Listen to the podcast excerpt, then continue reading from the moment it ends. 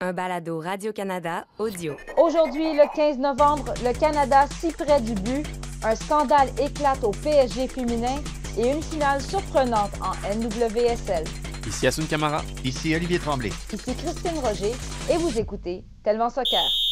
Dans la surface d'affaire. Oh le but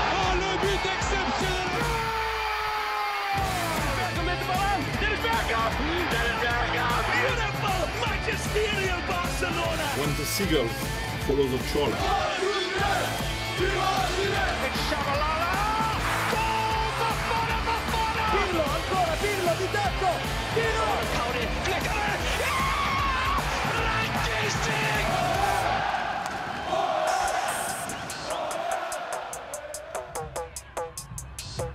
It's. Here we go. Good ball. Listen up to the far post. Barrera spills. Barrera spills. It's out.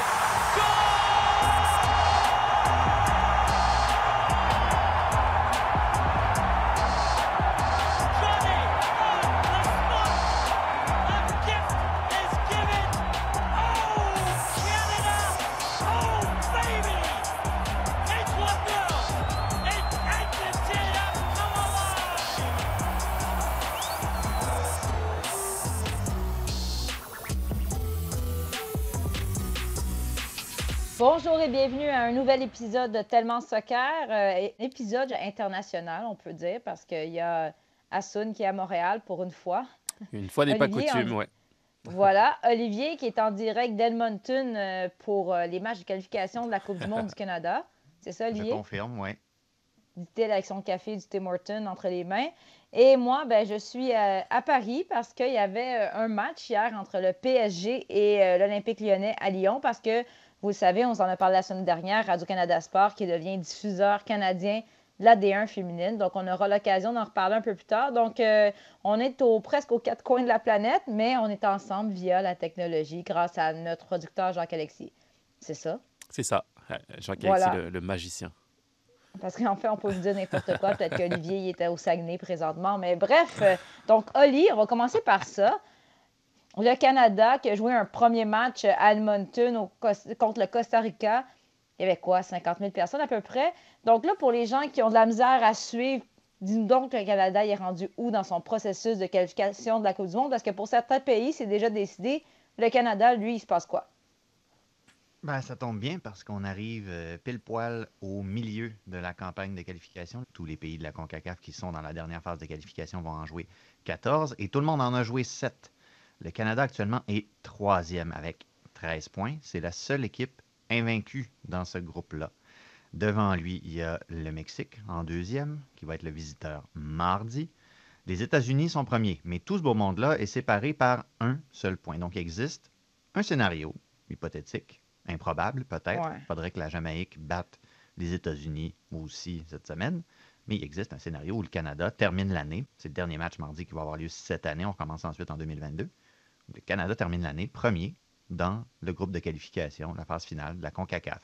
Et il y a clairement une euh, séparation nette qui s'établit justement en ce moment entre les places qui donnent accès à la Coupe du Monde et les places qui ne donnent pas accès. Parce que entre le quatrième et le cinquième, il y a cinq points d'écart. C'est le Panama et le Costa Rica. Le Panama actuellement est dans la place qui donne accès au barrage intercontinental. Les trois premiers accèdent directement à la Coupe du Monde. OK, mais revenons pour commencer avec l'accueil qui a été réservé à l'équipe canadienne à Edmonton ou l'ambiance. Olivier, il- là, pour l'instant, il faisait quand même relativement une température décente, mais là, probablement, ça commence. Non, mais ça commence à dégénérer. Là. Je pense que mardi, il annonce vraiment froid, c'est ça? Il annonce vraiment froid mardi. Euh, on était, euh, quand on était au stade vendredi dernier, là, on, était dans les, on était dans les moins 1 ressentis peut-être. C'était très clément euh, selon les standards d'Edmonton. Mais effectivement, on attend euh, un ressenti dans le coin de moins 15, moins 16 euh, à l'heure du match mardi.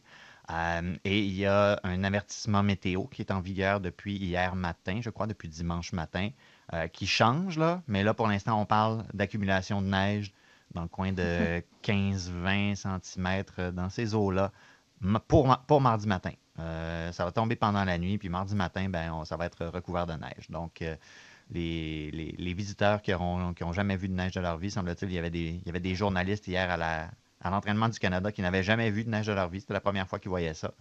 Fait que euh, un bon 20 cm là, pour bien se, bien se lancer là-dedans, c'est- parfait. C'est absolument parfait.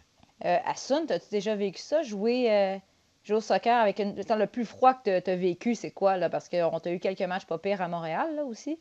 Oui, à Montréal, c'est sûr que c'est c'est compliqué justement de, de gérer ces, ces aspects-là, mais il ne faut pas sous-estimer la France et la température euh, glaciale qu'il peut y avoir dans certains coins. Euh, je crois que j'ai, et c'est un débat que j'ai avec mes amis aussi, je crois que j'ai bien plus peur du froid en France qu'ici au, au- au Québec, euh, parce que le froid est plus humide là-bas, tu as l'impression que tu peux tout mettre, même sous les chaussures, on trouvait des stratagèmes pour mettre des, des sacs plastiques sous les chaussettes pour jouer et ne pas avoir trop froid, c'était la, la- la solution qu'on avait à l'ancienne, quand on écoutait les, les anciens coachs comme euh, Guy Roux, euh, entre autres. Euh, donc oui, euh, il y a des... faut s'adapter, il faut s'adapter aux conditions. euh, c'est les aléas finalement du sport de haut niveau aussi.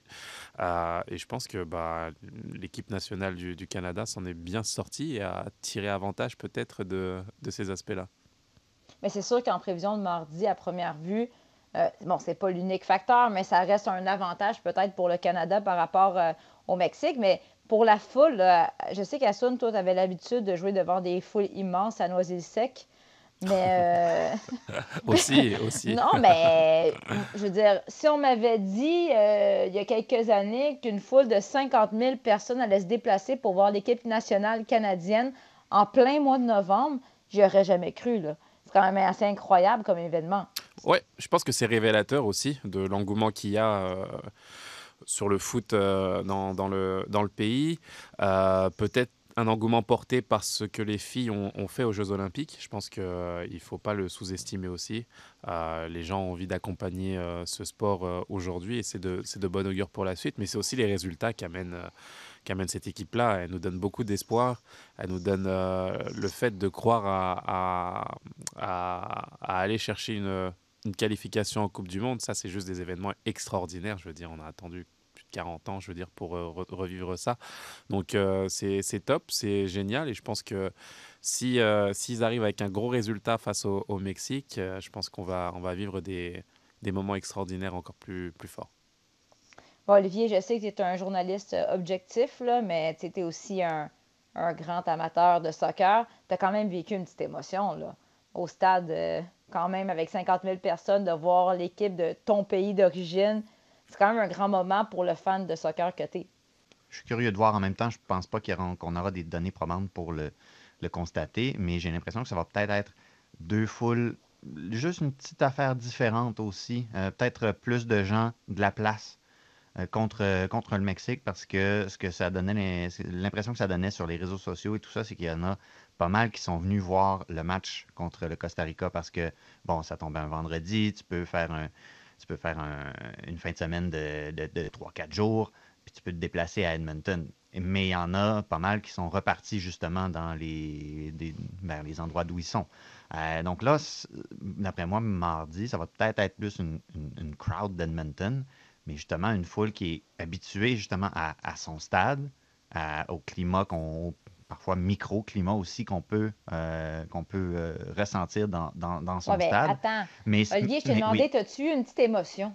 C'est ça la Mais, mais j'y question. mais j'y arrive, là. C'est Ah, que là, C'est l'introduction.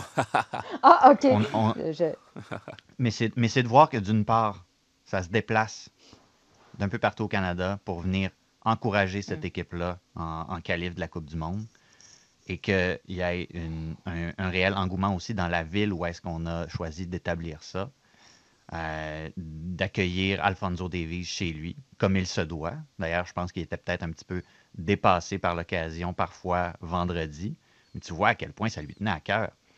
Et que là, on n'est pas seulement dans le cynisme des années passées de se dire Ah bon, OK, le Canada va marquer, euh, va marquer son petit but par match puis va se faire sortir en, à l'avant-dernier tour des qualifications. Il y a un réel engouement pour cette équipe-là, puis de voir à quel point ça vient chercher les gens, que ça vient les inspirer aussi. Puis je regardais à la fin du match, ça, ça essayait pas tant que ça de quitter le plus rapidement possible pour euh, battre la circulation dehors. là. Ça restait et ça félicitait son équipe. Ça, ça attendait que, que l'équipe fa- fasse le tour des, des tribunes pour remercier les gens. Il y avait une réelle communion avec cette équipe-là. Et ça, c'est ça, je trouve ça vraiment de bon augure pour la Olivier, tu en as parlé un peu dans une de tes chroniques cette semaine, de, justement, de ce Alfonso Davies du premier match euh, à Sun. Euh, Bon, évidemment, les attentes sont extrêmement grandes envers, euh, envers ce gars-là. Est-ce que c'est parce que Olivier, comme tu as dit, il s'était mis beaucoup de pression parce que c'était à la maison, mais c'était quand même pas son meilleur match qu'on a vu jouer euh, dans l'uniforme du Canada?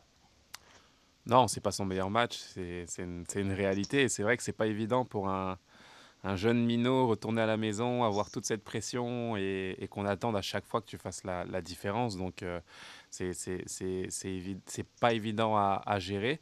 Mais je pense qu'il faut, il faut aller au-dessus de ça, en fait, et, euh, et plus partager ce que, ce que l'équipe nationale arrive à faire. Parce que la plus grosse erreur, c'est de penser qu'un seul joueur, et à son poste en plus, euh, puisse être euh, le, sauveur à chaque match. C'est pas comme ça que ça va se passer. Là. C'est, jamais passé comme ça. Et- et c'est, et c'est justement le, le collectif et la façon dont on peut amener un joueur de cette envergure-là, euh, même si sur le terrain, ça peut se passer de façon difficile parfois, c'est plus l'expérience, euh, le vécu et le caractère que peuvent amener ces joueurs-là, même dans le vestiaire. Le simple fait d'être là peut faire la différence vraiment. Donc euh, je pense que c'est globalement qu'il faut juger cette équipe et pas se focaliser uniquement sur les prestations d'Alfonso Davis. Je pense qu'il faut vraiment, vraiment avoir beaucoup de recul là-dessus et se dire que c'est ensemble qu'ils vont arriver à faire quelque chose de, de grand. Mais Mais cela Olivier, dit, bon, je pense, je- mais cela, dit, je pense qu'il est prêt. Il est prêt, Alfonso. Hein? Il, est, il est prêt pour ce, Ouais. ce deuxième match-là. D'une part, Herdman l'a dit, il s'attend à avoir un Alfonso différent. Puis hier, euh, dimanche, au, euh, à l'entraînement du Canada, Alfonso Davies a, reçu son, trophée Lou March euh, de 2020 comme euh, athlète de l'année au Canada, qui avait gagné, co-gagné avec euh, Laurent Duvernay-Tardif. Donc, il est venu nous parler un peu par la force des choses. Et les journalistes mexicains était, était en mission pour le faire trébucher un peu, lui faire dire quelque chose que les Mexicains, dans leur vestiaire, pouvaient accrocher sur le mur. Mais Alfonso a géré ça comme, a géré ça comme un vétéran. Le Mexique est une bonne équipe. euh, on se concentre sur nous. Ce que le Mexique, le, le Mexique se retrouve troisième, quatrième, ça ne dérange pas. On s'en soucie pas. Il est prêt à aller sur le terrain. Il est prêt à la guerre. Une chance qu'il est prêt parce qu'évidemment, même si ça repose pas uniquement sur ses épaules, on va avoir besoin d'une bonne performance de sa part parce que une victoire, c'est une victoire, mais le 1-0 contre le Costa Rica, c'était peut-être pas la performance la plus euh, éclatante, la plus convaincante. On va avoir besoin de quel- quelque chose d'un peu plus euh, convaincant justement pour réussir à battre le Mexique. Donc, Oli, c'est mardi soir, tu seras là avec ta tuque et tes mitaines, évidemment. Et ton Tim Horton. Peut-être deux, peut-être deux paires de mitaines. voilà. Euh, dans les autres matchs de qualification pour la Coupe du Monde, ben, en Europe, ça commence quand même à, à se placer un peu. Euh, bon, Olivier, tu vas être content parce que je dois reconnaître que Ronaldo, cette fois-ci, n'a pas pu jouer les héros. On a l'habitude de compter le but en fin de match. Et bien là, c'est lui qui s'est fait euh, jouer euh, son propre tour. Il s'est fait marquer en fin de match, donc euh, la Serbie. Donc, ça veut dire que le Portugal est présentement pas confirmé, pas assuré de participer à cette Coupe du Monde au Qatar. Ah non, mais c'est, ça fait partie un peu, j'ai l'impression, de, Ça fait partie des mœurs populaires au Portugal. On se complique la vie parfois, puis. Il- il- c'est- tout tout n'est pas perdu. Euh, il, y a des, il, il y a des, il y a des sélections qui trébuchent comme ça, ça, ça arrive. Euh, mais c'est ça, euh, Ronaldo va avoir besoin d'aide un peu aussi. Il peut pas tout faire Ouais. tout seul. Puis... Mais garde, ils, vont continuer à y croire parce que quand ils ont gagné l'Euro, euh, Ronaldo était sur la, il était sur la ligne de touche puis il dirigeait les opérations comme un coach. Fait que, je, je veux dire, là, je, vais- je vais, je vais aller un petit peu de votre côté puis dire, ouais, mais attendez, là, c'est pas fini. Il n'a pas dit son dernier mot. C'était aussi le retour à Sud de, de Zlatan en équipe nationale. Comment tu as trouvé euh, justement son retour euh, dans le maillot suédois? C'était un retour attendu pour euh, justement la star, la star des stars, Zlatan Ibrahimovic. Donc, euh, écoute, euh, c'est- extraordinaire pour moi, euh, de au-delà des performances, c'est le fait de revenir à 40 ans en fait en équipe nationale, avec euh, tout ce vécu, avec euh, le fait de revenir d'une grosse blessure aussi, qui l'a privé de, bah, pratiquement de rythme et de, et de buts euh, récemment et d'arriver finalement à, renaître à chaque fois et à, forcer finalement la sélection. Je dis bien forcer parce que j'ai l'impression qu'on essaie à chaque fois de se débarrasser de lui, de sélectionneur en sélectionneur, et puis bah non, le gars est là, revient à chaque fois, donc euh, c'est exceptionnel, je pense qu'il faut le souligner aussi. Et en même temps, bah, je crois qu'il sera suspendu pour le, le, prochain match. Donc ça, ça, ça, ça, va être compliqué. Et puis, euh, écoute, c'est vraiment, vraiment euh, un joueur particulier. Un joueur particulier, mais que j'aime admirer à la fois et que j'aime à, détester aussi. Donc euh, c'est tout Zlatan. Contrairement à Ronaldo, que tu adores et que, qui n'a pas de défaut. Voilà. Donc, on va quand même mentionner à Soud que parmi les équipes déjà qualifiées, la France, qui attend impatiemment euh, son duel au premier tour de la Coupe du Monde contre le Canada. Voilà. Exactement. Et aussi, on fait plaisir au producteur Jacques-Alexis, une certaine Belgique qui a déjà son laissé-passer pour le Qatar. Donc, euh, on continue à suivre ça pour vous, évidemment. Et ne manquez pas euh, les reportages d'un certain Oli en direct d'Edmonton pour le match de mardi soir. Aminata Diallo, Keira Amraoui, une autre voiture leur barre la route. Le motif, euh, ça, n'est pas euh, d'arracher des sacs à main. Il y a euh, des blessures au niveau des jambes, très clairement, avec des coups de barre de fer qui sont portés sur les jambes et sur les jambes d'une seule passagère. Bonsoir Paris, l'équipe féminine du Paris Saint-Germain dans la tourmente. La garde à vue d'Aminata Diallo a été prolongée. La joueuse est soupçonnée d'avoir joué un rôle dans l'agression d'une de ses coéquipières la semaine dernière, Kera Amraoui.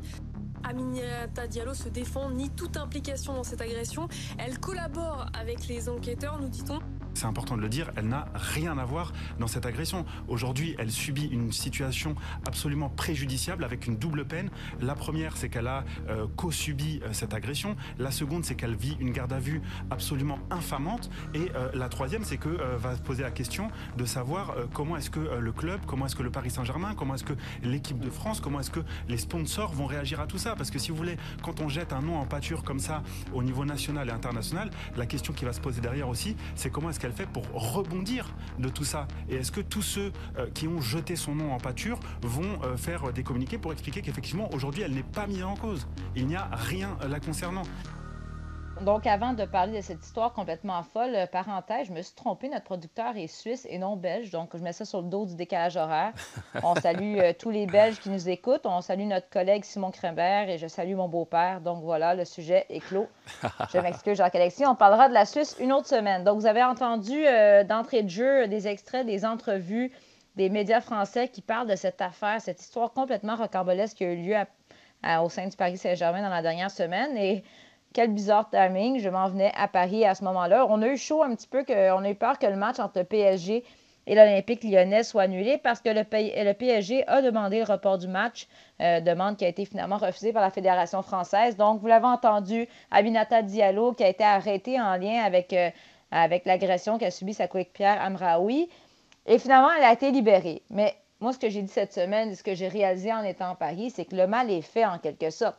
Je suis arrivée à l'aéroport Charles de Gaulle et quand j'ai dit pourquoi je, venais en France, tout de suite, on s'est mis, les douaniers se sont mis à me parler de cette histoire-là du PSG.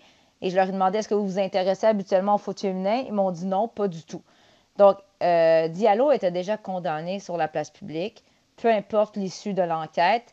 Euh, et là, ben, force est d'admettre que, ça a affecté euh, le PSG parce que, bon, hier, on s'attendait à un match extrêmement serré entre l'Olympique lyonnais et Paris Saint-Germain, qui sont les deux meilleures équipes.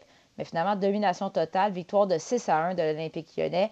Euh, je ne sais pas ce que vous en pensez, mais moi, ce que je me dis, je ne vois pas, il y a deux choses, comment Diallo peut se remettre de de cet événement-là et comment le PSG peut se relever parce que présentement, ils sont privés aussi de deux joueuses milieu de terrain qui sont normalement euh, les, deux, les deux meilleurs de l'équipe. ça va être difficile. Euh, et c'est malheureux que ce soit arrivé de cette manière-là aussi. Je pense qu'il y a un grand examen de, conscience à faire. Euh, peut-être un examen de conscience collectif aussi, mais, mais, mais c'est ça qui arrive aussi quand on, travaille avec des. Visiblement, il y a des gens qui ont travaillé avec des informations euh, fragmentaires, c'est ce qu'on ce comprend. Mais le, carnage que ça peut faire au sein d'une équipe, puis pour quelqu'un Euh, je vois pas vraiment. Je, serais, extrêmement surpris si on arrive à réparer les pots cassés au sein du Paris Saint-Germain. Ça me semble être une situation intenable. Je souhaite pas à la joueuse non plus qu'elle reste dans ce, milieu qui est devenu clairement toxique pour elle. Euh, c'est compliqué. C'est compliqué à gérer euh, et j'espère qu'on va tirer les bonnes leçons de cette histoire-là parce qu'il y en a beaucoup, j'ai l'impression. Moi, je sais pas ce que vous en pensez, Assoun. Je me disais, la seule façon euh, que le PSG soit en quelque sorte en mesure de tourner la page et que peut-être Diallo puisse poursuivre sa carrière, c'est si finalement il trouve un autre coupable, qu'il trouve un coupable qui, dans le fond, qu'il y ait une preuve tangible, qu'il y ait quelqu'un qui soit arrêté pour ce qui s'est passé, puis qu'il n'y ait plus aucun doute en avec Diallo. Parce que même si elle a été libérée, j'ai l'impression qu'un certain doute qui persiste à quelque part en France, peut-être au, sein de au sein de son équipe aussi. Là. Oui, malheureusement, ce sera une tâche indélébile pour elle. Euh, on parle de l'équipe, on a parlé de l'équipe bien entendu, mais moi je pense surtout à sa famille. Je veux dire, d'être à la maison, de voir sa fille ou, son, sa sœur euh, être jetée en pâture avec le, nom de famille, c'est pourquoi tu te bats. Je veux dire, cette fille-là, euh, elle s'est battue toute sa vie pour, pour arriver à ce niveau-là, en espérant bah, voir son nom dans tous les titres de journaux. Sauf qu'elle s'imaginait jamais que ça soit de cette façon-là qu'on parle autant d'elle, je veux dire, euh, Aminata Diallo, là, c'est un nom qu'on va retenir longtemps, longtemps, et pas pour le soccer, mais pour euh, ce fait divers-là. Donc, sincèrement, c'est d'une tristesse euh, vraiment incroyable. L'événement a, eu lieu. L'événement a eu lieu. Il y a eu une agression. Donc ça, c'est sûr qu'il faut, il, faut le voir. Amraoui a, été victime aussi. Elle a reçu des coups aux jambes, quoi qu'on en dise, quoi qu'il soit passé peu importe la cause de l'histoire. Il, s'est passé ça aussi, donc elle aussi est, victime d'une certaine façon. Et, je pense que c'est vraiment un. Je sais pas, j'ai jamais vu moi ce type d'histoire. Et je, ah rejoins Oli, bien entendu, sur, euh, sur la prise de conscience qu'on doit avoir aussi. Peut-être. Euh, de retenue. Euh, les réseaux sociaux, c'est vraiment l'instantané et, et, le fait de donner son avis, même en n'ayant pas tous les éléments. Et c'est vrai que ça a, été, euh, ça a été un déferlement toute la semaine là, sur elle. Je veux dire, euh, il y a des gens qui l'ont condamnée sur Twitter, là, vraiment. Euh, ban her, ban her, alors qu'on savait absolument pas ce qui, ce qui s'était passé. Et, et ça m'avait donné envie justement de tweeter et de dire à un ami à moi qui avait tweeté justement dans ce sens-là. Je dis attention, là, elle est juste en garde à vue, la fille. elle a rien fait pour le moment, il n'y a rien qui l'accuse. Et attendons d'en savoir un petit peu plus. Donc, c'est difficile. Et moi, aujourd'hui, je me mets à sa place et sincèrement, j'aimerais pas être à la place de, de sa famille aujourd'hui. Évidemment, là, si on. Bon, évidemment, nous, on veut parler de, foot. Si on se tourne vers ce qui se passe sur le terrain, euh, c'est évident que ça a eu un impact, cette euh, contre-performance-là d'hier. Euh, on peut pas dire que ça n'a aucun lien avec ce qui s'est passé cette semaine. En fait, l'entraîneur du Paris Saint-Germain a dit qu'il n'était même pas surpris de voir son équipe se faire planter euh, de, telle façon. Et même à l'interne, je parlais avec des, gens du PSG, des gens de la fédération, ils disent, bon, ben, si on pense que Diallo, bon, c'est une histoire du passé, euh, il y a vraiment une cassure qui a été faite au sein de l'équipe et on se demande comment on va passer à autre chose. D'un autre côté, euh, si on revient un peu sur ce match, l'Olympique lyonnais contre le PSG, qu'on diffusait à Radio-Canada Sport, c'est pas si surprenant en même temps de voir une, une équipe comme l'Olympique lyonnais connaître une telle performance. Ça nous a permis de voir Egerberg qui a fait quoi? Qui a marqué son premier but en 707 jours. C'est quand même incroyable. Un moment, un beau moment. Puis moi, ce qui me fascinait hier avec l'Olympique lyonnais, c'était pas la journée idéale parce que le match était présenté à 21h un, dimanche soir.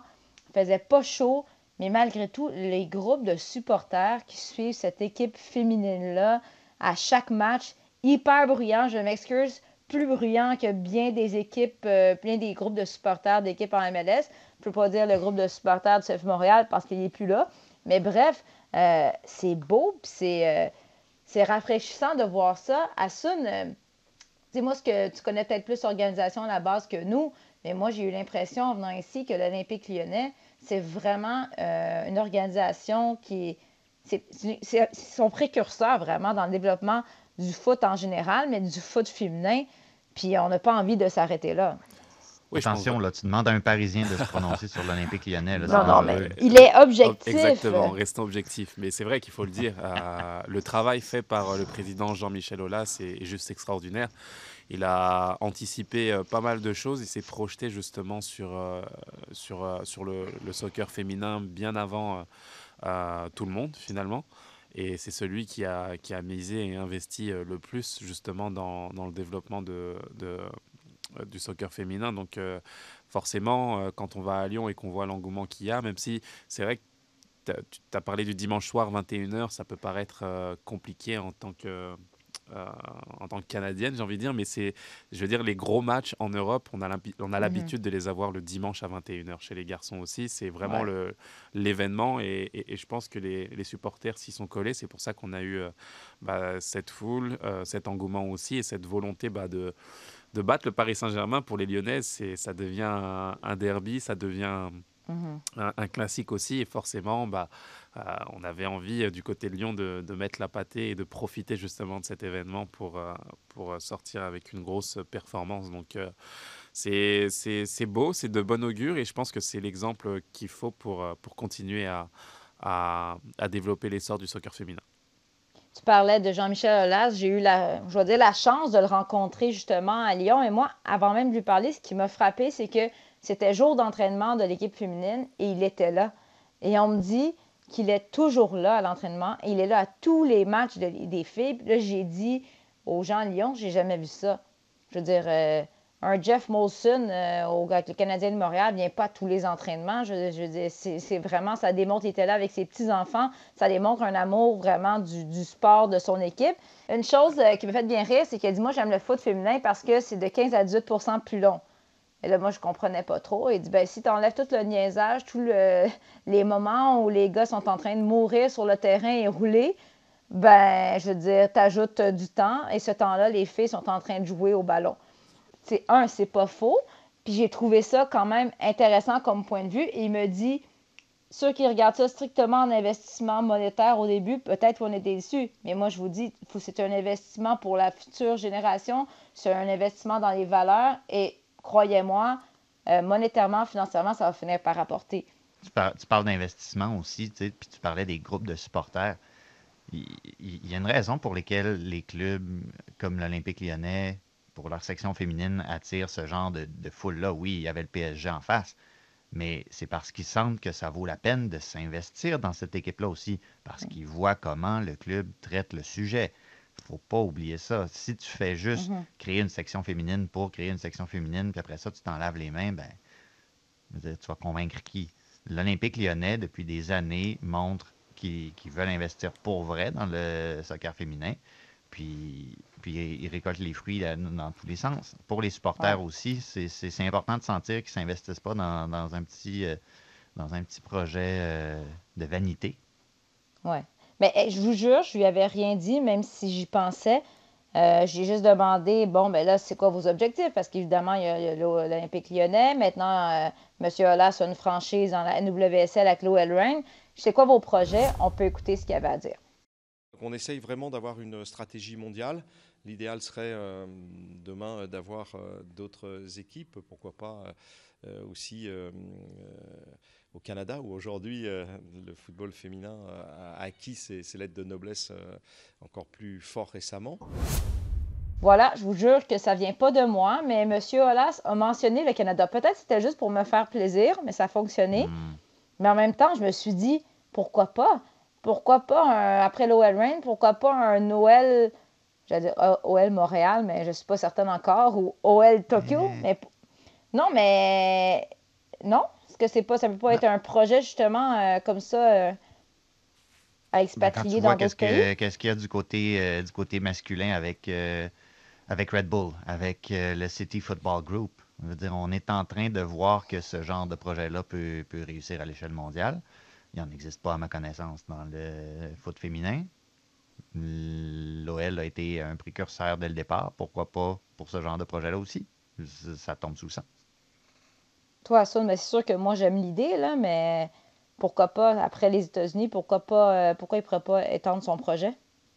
Non, je pense que euh, à partir du moment où il s'exporte de cette façon-là, je pense pas qu'il se mette de limite. Au contraire, à partir du moment où lui trouvera en tant que businessman une opportunité quelque part, euh, il ira. Et, on parle de business, bien entendu, mais je parle plus de rayonnement à l'international. Mhm. C'est une vitrine pour eux. Le fait d'être présent n'importe où dans le monde, je pense que s'il voit l'opportunité, il y sera.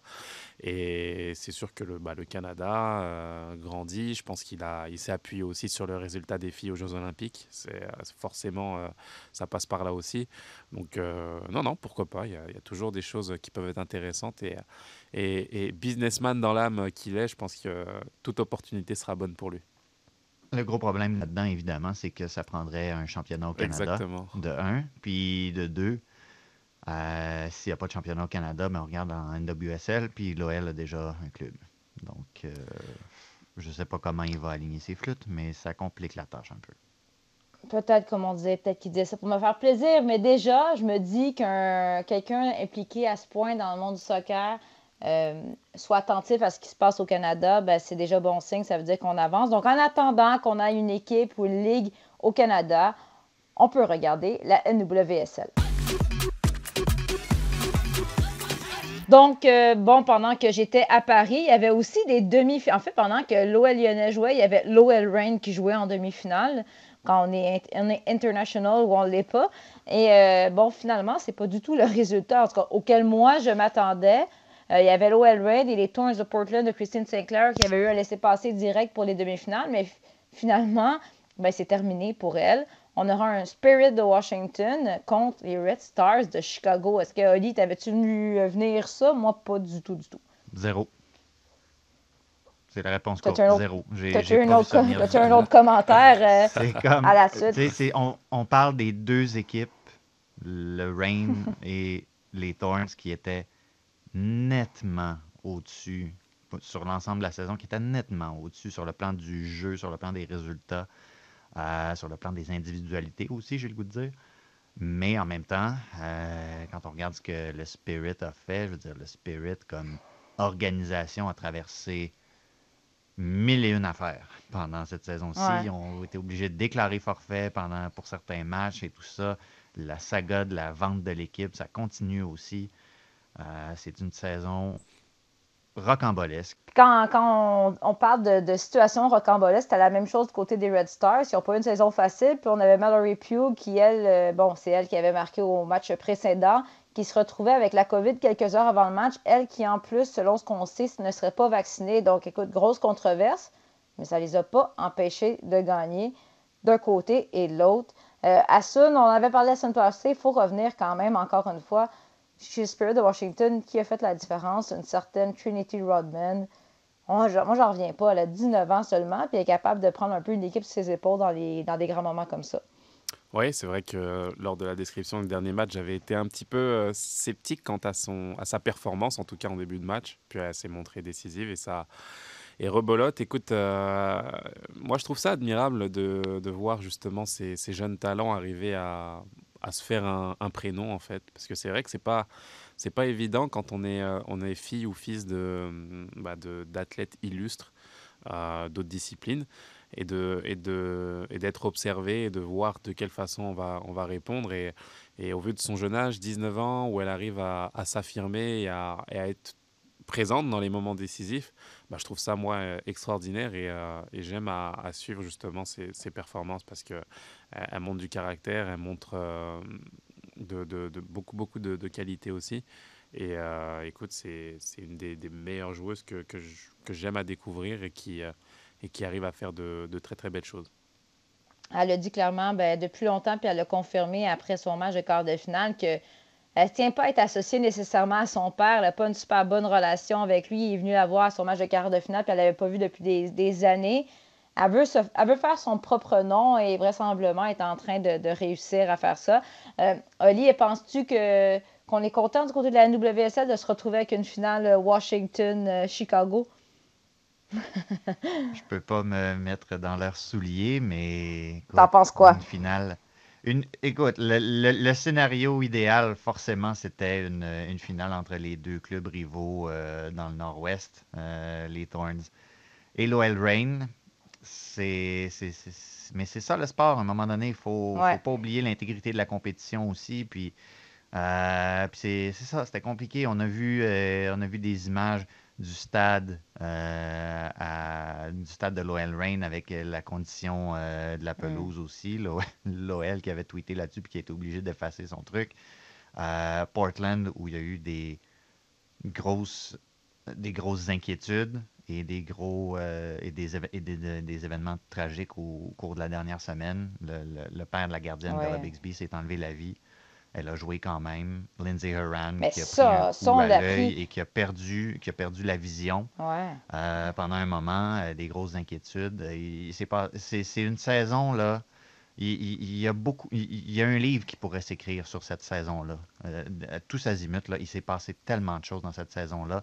Et à la limite, je pense que si la NWSL peut justement euh, revirer son capot de bord puis trouver une manière, une manière de mettre en marché cette finale-là, ben, c'est Mhm. justement de dire avec une saison comme on a eu, ben, la finale qu'on n'attendait pas, ben, c'est celle-là, puis peut-être qu'on aurait dû s'y attendre finalement. Ben, en fait, la beauté là-dedans, c'est que euh, difficile de prédire qui va l'emporter. En tout cas, moi, présentement, je ne vais pas me risquer parce que j'étais sûre que les Red Stars, le Spirit ne seraient pas là. Donc, qui va gagner, on ne sait pas. Mais la bonne nouvelle, c'est que nous allons web diffuser cette finale-là samedi dès midi, Red Stars de Chicago contre Spirit de Washington. Et ce n'est pas tout. Dimanche matin, très tôt, je crois, autour de 6h45. En tout cas, c'est dans mon agenda. Je serai là. On diffuse un autre match de D1 féminine entre le PSG et le stade de Reims. Donc, ça va être à surveiller. Qu'est-ce qui va se passer justement avec le PSG cette semaine? Est-ce qu'une certaine Diallo va pouvoir renouer avec ses coéquipières? C'est à suivre. Donc, merci beaucoup. Euh, ouais, on en doute, on en doute, mais c'est un, c'est le téléroman du PSG. Il faut suivre ça, comme le téléroman de la NWSL. Donc, on va suivre ça pour vous. Merci beaucoup, euh, les gars, d'avoir participé à notre épisode international. Merci, Asun. Un plaisir. Merci de m'avoir accueilli, j'allais dire, mais c'est moi qui vous accueille. oui, merci de nous accueillir dans fois. notre studio. Euh, merci, Oli. On a bien hâte de se reparler de cette performance du Canada demain. Déjà, tout de suite, là, tu mets carte sur table, performance Gros match, Canada, gros match. Voilà, cache ton enthousiasme. Eh Bien, on se retrouve donc euh, la semaine prochaine pour un autre épisode de Tellement Soccer. Sur tous les terrains et sur tous vos appareils. Radio-Canada Sport. Écoutez les meilleurs balados sur l'application Radio-Canada Audio.